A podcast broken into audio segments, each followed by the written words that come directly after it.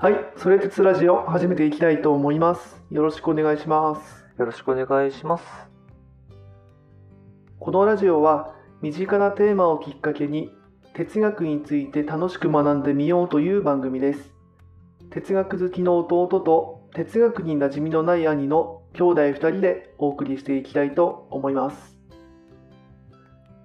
改めまして、兄の菅野京介です。弟の隼人です。よろしくお願いします。はい、よろしくお願いします。前回はソクラテスっていうことで、まあ、哲学のやっぱり最初の学んでおくべきことはソクラテス、プラトン、アリストテレスじゃないかという話を隼人からもらって、うん。で前回ソクラテスやっていたもらったんだけれども、はい。やってみてどうでした？そうですね。なんかやっぱりこうね、問答法みたいなものをこう、兄貴に味わってもらったんだけど、うん、こうちゃんとモヤモヤするっていうね。そうだね、ユシスのなんか苛立ちをすごい感じたね。うん、うん。なん。かやっぱりこうね、その2000、なんだ、400年前ぐらいとか、っていうすごい前の人たちなんだけど、やっぱそれがね、現代の人がやっても、ちゃんと同じモヤモヤというか、気持ちを味わえるっていうのはなんか1回目にできたのはすごい良かったなって思って、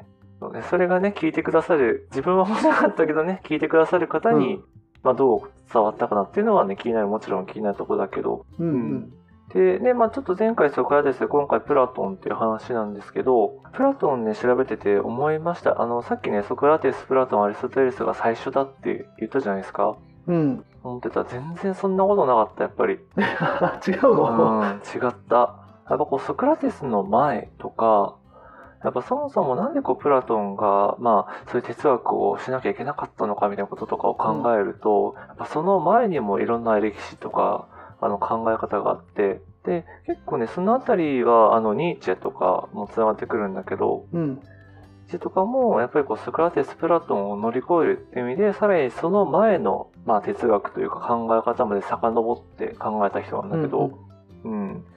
なんかね、その気持ちをね、少し味わいました、今回は僕自身が。ああ、そうなんだ。うん。哲学をいろいろ本読んだりとかしてたと思うんだけど、そこまでは思ってなかったなみたいな新たな発見があった感じなのかな？あ、そうですね。やっぱいっぱい発見があって、まあ、うんそもそもあまりこうギリシャっていうか、このソクラテスとかプラトンの哲学ってあんまりちゃんと実はやってなくって、アリストテレスとか読んでたんだけど、正直ソクラテス、プラトン何言ってるかわかんねえなってずっと思ってたんですよ。あちょっとやっぱ古すぎるから、まあ、うんアリストテレスぐらいからやっときゃいいかなみたいな感じもあったのかな。あそうそう、馴染めなかったって感じかな。正直、うんなんでこんなこと語ってるのかわかんないな、みたいなところがあっうて。んうん。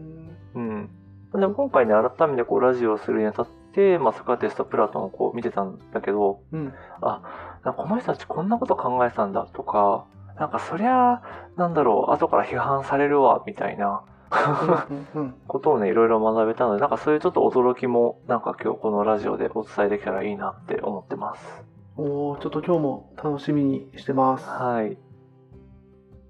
まあじゃあちょっとね、早速やっていきたいと思うんですけど、なんか兄貴はどう？あの、プラトンって聞いたら、なんかどんなイメージとか、こういうのが知ってるとかってあります？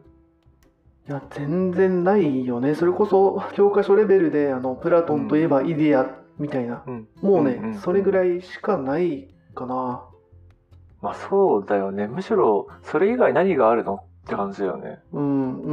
ん。その後サムすぐその弟子のアリストテレスにうん多分行っちゃうみたいな。うん。内容とかねその人がどういう人だったかとかそれこそこの前のねソクラテスみたいに、うん。そういうのは全然イメージはないね。うん。じゃあそしたらね、今日ちょっとそういうプラトンはどういう人だったのかみたいな話とかも踏まえつつ、まあちょっと最終的にはね、僕らがじゃあどうプラトンを今、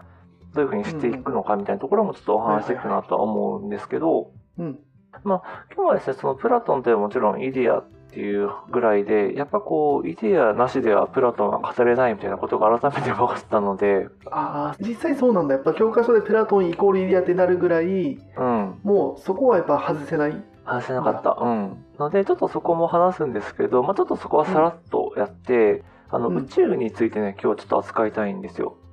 おおそうなんだ、うん宇宙またちょっとね、広くなるんだけど、まあ、今日のテーマとしては、まあ、宇宙ってたまたまできたのみたいなことをテーマにしたくって、うーん。何かすごい出来事があった時に、これはうん。偶然じゃない、あの、必然だとか、うん。いやでももしかしたら僕らは何かの意志に操られてたまたま今いるだけじゃないかとかって、まあなんかね、うん。考えたりすることもあるかもしれないんですけど、なんか、えっ、とね、まあもちろん、プロトン自体がそういうことを考えたわけではないんだけど、えっ、と、実際その宇宙ってどうできたのとか、なんでこうあるのみたいなのを、一から考えたのがプラトンだなっていうのを改めて思ったんですよ。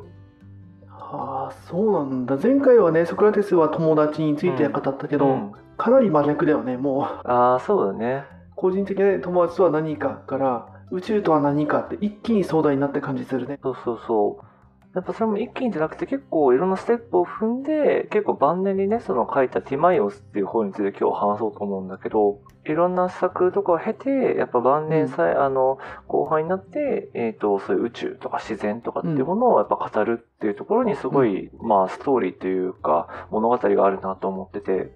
うんうん。かつやっぱ僕ら、今ね、生きてる僕らって、宇宙っていうと、例えば始まりって言ったらビッグバンがあってとか、うん。まあ実はビッグバン以外の始まりもあるみたいな話もあって、それもどっかで反射になって思ってるんだけど、これはまあ哲学ではないけど、反射だと思いつつですけど、まあそういうのがない中で、当時のあのプラトンが宇宙ってもどう考えたか、どう始まりを考えたかみたいなところは、なんかこう、うん、やっぱめっちゃすごいなと思ってて、はあ、なるほど。うん。その、まあ、宇宙とは何かみたいな問いを、多分その前から、ね、多分星の動きとはみたいなことを考えてた人はいたんだろうけれども、うんいわゆる当時の価値観とか、いわゆるその技術的な限界の中で、ここまで宇宙について突き詰めた人はいなかったんじゃないかみたいな、そういうそうだねこう、凄さがあるみたいな感じなのかな。あその凄さがあるし、そもそも宇宙について突き詰めようと思うこと自体が、その当時からすると、すごいというか、普通じゃないみたいな。ああ、そっか、やっぱそのうん星の動きとか、そういうのとはちょっと次元がもう、次元というか抽象度みたいなものはまたちょっあと、そうだね。違うんだね。もう宇宙そのものみたいな感じると。そうそう。そううーんあの、今のことめっちゃいいですね。その、星の動きを知るっていうことと、なぜ宇宙ができたのかを知るってやっぱ全然違う活動だよね。っていうのが、まさにそのプラトンの根幹というか、イデアとかの話にもつながってくるので、うん。おおはいはいはい、楽しみだな。はへえちょっ。とそんな話をね、今日はしたいなと思います。じゃあ、まあそしたらね、本題入る前にちょっと簡単に、まあプラトンってどういう人なのっていうのも話していきたいんですけど、うん。プラトンってやっぱすごくて、その西洋、まあまあ、まあヨーロッパではあるんだけど、まあその歴史を通じて、やっぱめちゃくちゃね、この人の考え方とか、ものの見方とかに影響を与えてるんですけど、逆にこう与えすぎて、まあそれ当たり前じゃないみたいに思うところがあるんですよね、読んでると。うんうん。例えば、まあその、ちょっと違うかもしれないんだけど、まあ、例えば美しさみたいな言葉ってあるじゃないですか。これは美しい花だとか、これ美しい銅像だとかって言った時に、うん。なんで美しさっていうものを僕らはなんとなくこうやって共通理解を持って美しさについて語れるのかって、まあ普通考えないとは思うんですけど、考え出すと不思議なんだよね。うん。そう言われれば、そうだね。それを定義しろって言われたら確かに難しいかも。そうそうそう。だからやっぱりそれって、でも実はこういうプラトンみたいな人とか、まあその後の哲学者がいろいろまあ考えたり、それがどんどん自然なことになっていった結果、僕らは美しさとか正義とかそういうことについて話したりできるんだけど、はいはいはい。なんかそういう源流がここにあるって感じですね。ああ、いろんな問いを後世に残した人って感じなのかな？そうだね。いや、本当にそうだねう。んうん。だからこそやっぱり批判もされるし、うんうんあいつ間違ってんじゃねえかみたいなこともバンバン言われてはいますと。そうなんだ。うん、そう。最近結構評判が悪い部分もあって、うん。なんかプラトンのせいで地球環境が破壊されてるのだぐらいに言う人もいる。こう、理想のもの、美しさみたいなものがあって、うん。で現実のものがあった時に、どうしても理想のものの方が価値が高くって、はいはい。現実のものの方が価値が低いように見えるみたいな考え方を受け取れるのね、プラトンからうん。うんうん。本人がどう言ったかどうかはともかく、そういうふうに。理解しちゃうよね、という感じね。はいはいそうしたよねって。うん。ってなった時に、じゃあその現実のこの地球環境みたいなものに対して、価値が低いとか、その人間がそれをある種好きなように使っていいみたいなうんうんうん。思想って、もしかしてそこから出てるんじゃないみたいに話す人もいて。おお。そうそうそう。なでほんそれって本当なのみたいな話とかもねちょっと今日はしたいし、うん実際そういうどういう批判があるのかっていうこともちょっと後半触れたいなとは思ってますと。はいはい。でちょっと話はそれちゃったんだけど、うんえっ、とプラトン氏はですね、えっ、と紀元前427年にアテネに生まれますと。で、えっ、となんかね名門の生まれらしくって、へえ。結構やっぱそのまあ町の中心とか政治とかもやっぱり志してたらしいんだけど、はいはいはい。まあ、その28歳の時にね、まさにこう前回言ったそのソクラテス、師匠ソクラテスの死刑うんっていうのにまあ出会いますと。で、まあ、ちょっとね、前回僕らちょっと茶化して、まあ、それは死刑になるもしょうがなかったよねとかって、まあ、言っちゃったんだけど、今だから、今だから言えるっていう。うん今だから言えるけど、まあ、やっぱり当時プラトンとしては、やっぱその、すごく敬愛していたうんソクラテスっていうのが、まあ、そのアテネっていう、まあ、ある種、その法律によって、まあ、死んでしまうと。うん。やっぱそれがすごく、まあ、大きな出来事で、まあそこでこう、アテネのやっぱ政治っていうのをまあ、めかぎって、うん。まあ、その哲学の共同体を作るってなって、えっ、と、いろいろな活動をしますと。はいはいはで、そこから40歳ぐらいかな。で、えっと、アカデメイアっていう、まあ、土地が、場所があるんだけど、うんうんまあ、そこに学園を開いた。い。うん。その学園の名前自体もアカデメイアって呼ばれますと。うん、あ、もともと場所だったんだ。あ、そうそうへそう。えあの、アカデミアとかの語源でしょ？そう、その通りその通り。学術的な、みたいな意味の語源、アカデメイアがアカデミックになっていくって感じなんだけど。はいはい。で、そこに、まあ、次回テーマにしたいんだけど、うんと、アリストテレスですね。うんうん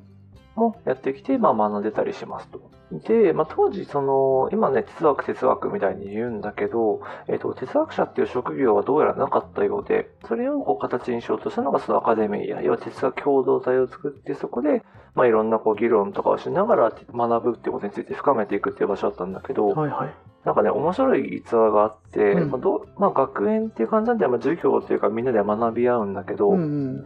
なんかいわゆる大学みたいに一方的に講義をするみたいな感じではなかったらしくって、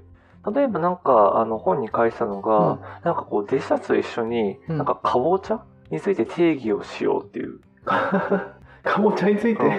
そう、かぼちゃについて、うんかぼちゃとは何かを辛抱強く議論していたらしく。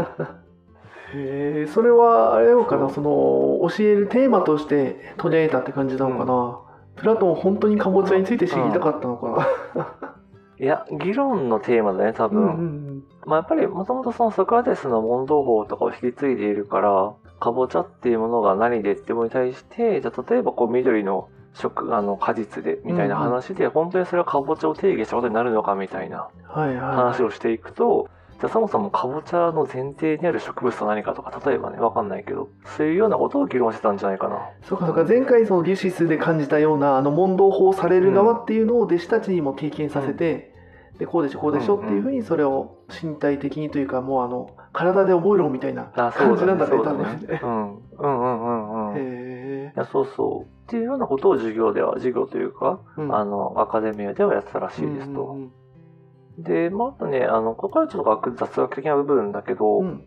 えっと、プラトン自体はね、結構文武両道の人で、はいはいまあ、レスリングの選手だったこともあったらしく、うん、そう。だからその師匠とかもいたらしく、で、なんか大会にも出てて、なんか今で言うと、なんか日本のこ国体とか、まあインターハイみたいな、めっちゃすごいね めっちゃすごい。何も出たよっていう記録が残ってるらしいです。ムキムキの哲学者だったんだねそうそう。で、めっちゃ面白いのが、なんかプラトンってあだ名らしくって、そう、なんかね、肩幅が広いとか、うーん。体格がいいみたいなところで、はいはいはい。じゃあお前プラトンねって言われたらしく、もともとはね、アリストクレスっていう名前だったらしくて、うんうんで、ただこれも信憑性は実はね、今一つらしくって。うん、ああそうなんだ。そう。で、なんかね、この本、こういうのが書いてある本自体が、なんかね、3世紀。だから今から1700年ぐらい前の本なんだけど、はいはいはい。で、めっちゃ古いじゃない、うん。今からすると。うん。そう、でもプラトンが生きたのが前、紀元前400年とかだから、うん。まあそこから700年とか600年ぐらい経ってるわけよ。おおめっちゃ立ってるな。はいはいはい。だから古いから信憑性あるように思えるんだけど、うん。まあ今から考えると、今からね、4 600年前の日本ってまあ室町時代とかなんで、うんうんまあ、例えば足利義満ってなんかあいつ子供の頃のあだ名こんなんだったらしいよみたいな 噂話について書いてるぐらいの感覚なのね。そっかただのもう歴史研究か、もあそうだね、うそうだね。不明っていうはあ。そう。だからちょっと信憑性は今一つだよ、みたいな話もあって、う。うん。あなんかそんなこと一つってもね、めっちゃ面白いな。プラトンのこと調べるの面白いなって思いながらやってたんですけど。はあ、ちょっとそうだね、思ったのともうすでにイメージが違うね。そうだよね。なんかね、ちっちゃい頃から勉強一筋で、うんめっちゃね、真理とはって考えた人っぽく見えると思うんだけど、実はこうレスリングとかもやって、まあ普通に、普通に生きてる人でしたと。えーまあ最初ね、名門の生まれみたいなものがあったから、すごくいい教育だったりとか、受けて育ったのかな、みたいな感じがするね。うんうんうん。そうだね。いや、でもそれはあると思う。やっぱりね、あの、体を鍛えるっていうのも当時やっぱギリシャではすごく大事な価値観というか、んんその肉体美になんかこう神、神が宿るというかね、んんそういうのもあったと思うから。はいはい、あ、そっか、そういうの全員兵士、戦士だもんね、それこそ、いざ戦争があ起これば。そうだね。そう。だからね、そういうのもね、影響したんじゃないかなって思いますと。そう。で、まあそういうプラトンの、まあ今日宇宙観について、まあ話していくんだけど、まあぶっちゃけそのプラトンのこれから話す宇宙ってこういうもんだよねみたいな話が、まあ今の技術とか科学の考え方からして、まあ受けられることは、まあ普通にないかなっては思いますと。うんうんやっぱ結構ね、どうしても神とか、まあそういう存在が出てきちゃうんだけど、うん。ただやっぱ面白いのが、その、実はね、そのプラトンの宇宙観っていうのが、あの、量子力学、結構ね、その、いわゆる、まあ物理学のまあ最先端というか、ニュートンからの古典力学から、まあどんどん発展した中に量子力学っていうのがあるんだけど、まあ、それの、こう、それをまあ作ったというか、そういう考え方を提唱するのに貢献したハイゼンベルクっていう、まあドイツの物理学者がいて、この人は1900年ぐらいからの人なんだけど、そう、この人が、その今日紹介する、まあ、プラトンのティマイオスっていう本を読んで、なんか物質のこう一番小さい部分ってなんだろうみたいな。はいはいはい。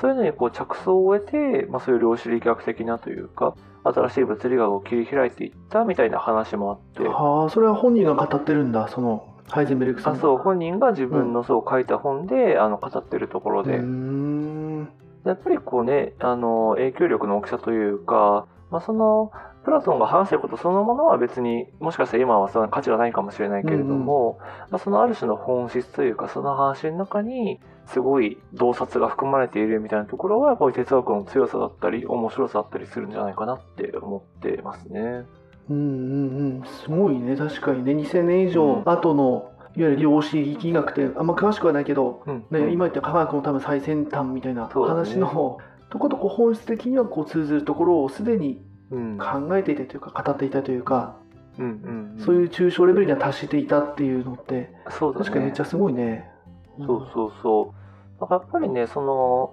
まあそもそも2400年経って読み継がれてるってことだけでももちろんすごいけれども、うん。やっぱそうなるだけの理由だったりとか、うんあの、面白さっていうのはあるなっていうのは改めて思ってますね。はいはいはい。うん。そうですね。まあ、っていう感じで、ただね、まあ、まだね、今の段階だと兄貴も、まあ、聞いてる人も、えじゃあ何がすごいのとか、本当にそんな、なんか面白いこと言ってんのみたいな感じだと思うので、うん。まあ、ちょっと今日はイデアですね。やっぱプラトンといえばイデアみたいな話がある中で、そこの話をまあちょっとだけ触れて、で、その後に、まあそのティマイオスっていう本で、まあ宇宙に関してどういうことを言ってるのかっていうのをまあ触れて、で、最後にちょっと途中で言った、まあいろんな批判があるっていう中で、まあちょっとその環境倫理というか、その環境問題ってな、今すごく、まあニュースでも毎日やってるぐらいだと思うんだけど、まあ二酸化炭素がどうのみたいな。まあそうだね、今、もう思想で言ったら SDGs の時代だからね。ああ、そうもそうそう。サスティナブルとかね。サステナブルとかね。いい悪いは別としてそういうね、うん。雰囲気あるもんね。それはね。そうそうそう。うんうんだけど、じゃあそういうのが実はそういうプラトンとか哲学の流れとも、ね、結構ね、リンクしてるんだよっていう話までちょっと今日はいけたらいいなって思ってます。おー、そこまで行くんだ。行く宇宙の話をするからね、やっぱ宇宙とか自然ってどうあるのっていううんと、やっぱりね、僕らが生きてる環境とか、うんまあ、自然ってどういう風に、こう、向き合えばいいんだみたいな話はやっぱ結構リンクする部分があって、うんうんうんうん。そうそう。なんかね、そんなお話を今日はしていきたいなと思いますので、よろしくお願いします。うん。はい、よろしくお願いします。